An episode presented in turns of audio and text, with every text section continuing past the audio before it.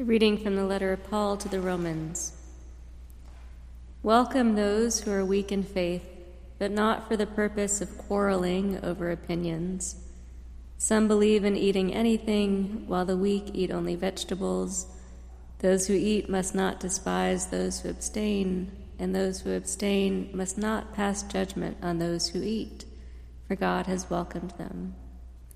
Who are you to pass judgment on servants of another? It is before their own Lord that they stand or fall, and they will be upheld, for the Lord is able to make them stand. Some judge one day to be better than another, while others judge all days to be alike. Let all be fully convinced in their own minds. Those who observe the day, observe it in honor of the Lord.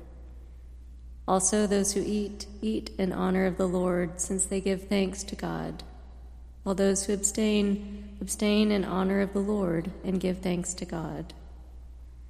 We do not live to ourselves, and we do not die to ourselves. If we live, we live to the Lord, and if we die, we die to the Lord. So then, whether we live or whether we die, we are the Lord's possession. For to this end Christ died and lived again, so that he might be Lord of both the dead and the living. Why do you pass judgment on your brother or sister? Or you, why do you despise your brother or sister? For we will all stand before the judgment seat of God. For it is written, As I live, says the Lord, every knee shall bow to me, and every tongue shall give praise to God. So then, each of us will be accountable to God.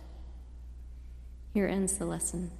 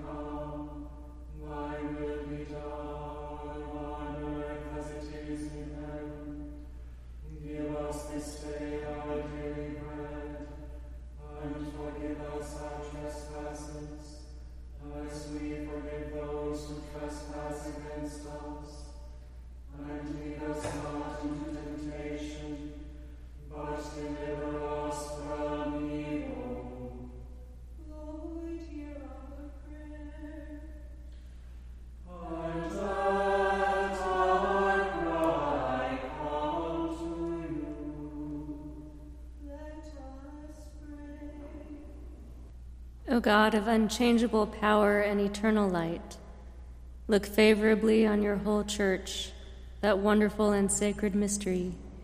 By the effectual working of your providence, carry out in tranquility the plan of salvation, that the whole world see and know that things which were cast down are being raised up, and things which had grown old are being made new, and that all things are being brought to their perfection by him through whom all things were made, your Son, Jesus Christ our Lord.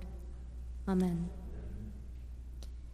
Keep watch, dear Lord, with those who work or watch or weep this night, and give your angels charge over those who sleep. Tend the sick, Lord Christ. Give rest to the weary. Bless the dying. Soothe the suffering. Pity the afflicted. Shield the joyous and all for your love's sake. Amen.